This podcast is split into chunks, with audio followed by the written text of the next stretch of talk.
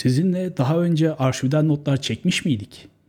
Yeni bölüme hoş geldiniz. Efendim insanlık tarihi tesadüflerle, kaderle, kısmetle yoğrulan bir tarih. Bunlardan birisi de İbrahim Tatlıses ama konumuz İbrahim Tatlıses değil. Ona benzer bir hikaye. Biliyorsunuz İbrahim Tatlıses de inşaatlarda şarkı söyleyerek başlamıştı kariyerine. Adanalı bir sinemacı kendisini keşfetmiş ve müzik tarihimize kazandırmıştı. Hatta sinema tarihimizde de var kendisi. Buna benzer bir hikaye de Hüseyin Alp'in başına geliyor efendim. Hüseyin Alp 1935 yılında doğuyor. Sivas'ta doğuyor kendisi. Yıllarca Sivas'ta yaşıyor yaşıyor. Onun ne özelliği var diyecek olursanız kendisi bayağı uzun boylu bir insandı. Öldüğünde yaklaşık 2 metre 15 santimdi. Yıllar içinde uzayan ve sürekli uzayan Hüseyin Alp çeşitli yerlerde Sivas'ta çalışmaya başladı. Hikayesi de aslında boyuyla alakalıydı tam olarak. Kendisi zaman zaman Sivas'ın yerel gazetelerinde haber oluyor. Uzun boyuyla dikkat çekiyordu. Bir gün yine Sivas'ta sokakta gezerken arkasından birisi yaklaşıp omzuna dokunup artık nasıl dokunduysa bilmiyorum. Hemşerim sen basketçi misin diye sormuştu. Hüseyin abi dönüp ne basketçisi, basketçi, basketçi ne, yenir mi içilir mi diye sormuştu.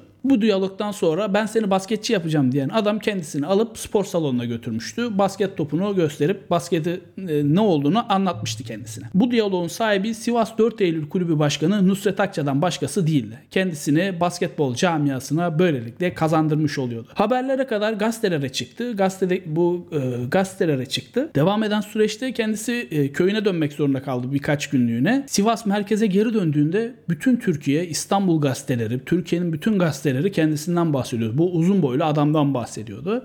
Haliyle basketbol takımlarına dikkatini çekti. İki yüksek mühendis gelip kendisiyle görüştü ve İTÜ'ye transfer olmasını sağladılar. Spor salonunda ilk defa Yalçın Granit'le karşılaştı ve kendisinin de daha sonra belirttiği gibi basketbola dair her şeyi Yalçın Granit'ten, Türk basketbolunun efsane isimlerinden birisi olan Yalçın Granit'ten öğrendi. 26 yaşındaydı. Aslında profesyonel bir sporcu için 26 yaş e, o dönem içinde, bugün içinde 1962 yılından bahsediyoruz. Seneyi vermeyi unuttum. Kusura bakmayın. 1962 yılından bahsediyoruz. O 26 yaşındaydı ve profesyonel bir sporcu için yani tamam o dönem bir profesyonellik ne kadar bahsedebiliriz ama profesyonel bir sporcu için ileri bir yaştı yani olgunluk çağıydı. Şimdikilerle baktığımızda hani 26 yaşına gelen bir topçu veya basketbolcu olgunluk çağını yaşıyor elinden gelen her şeyi yapmasını bekliyoruz. Hüseyin daha yeni spora başlıyordu. Arkadaşlarına tabii ki de gerideydi.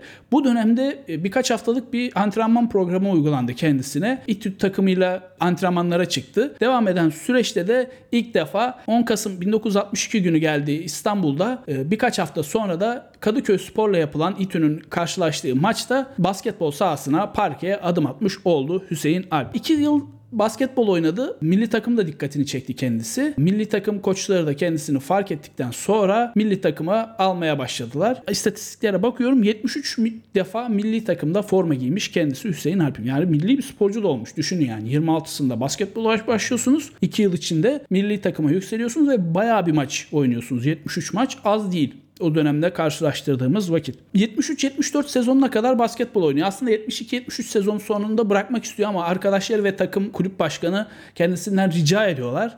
E, o da onları kıramıyor. 73-74 sezonunun sonuna kadar basketbol oynamaya devam ediyor Hüseyin Alp. Ancak hem yaşının verdiği e, yaşlılıkla beraber e, basketbolu bırakıyor. Basketbolu bıraktıktan sonra sinemacıların da dikkatini çekiyor Hüseyin Alp.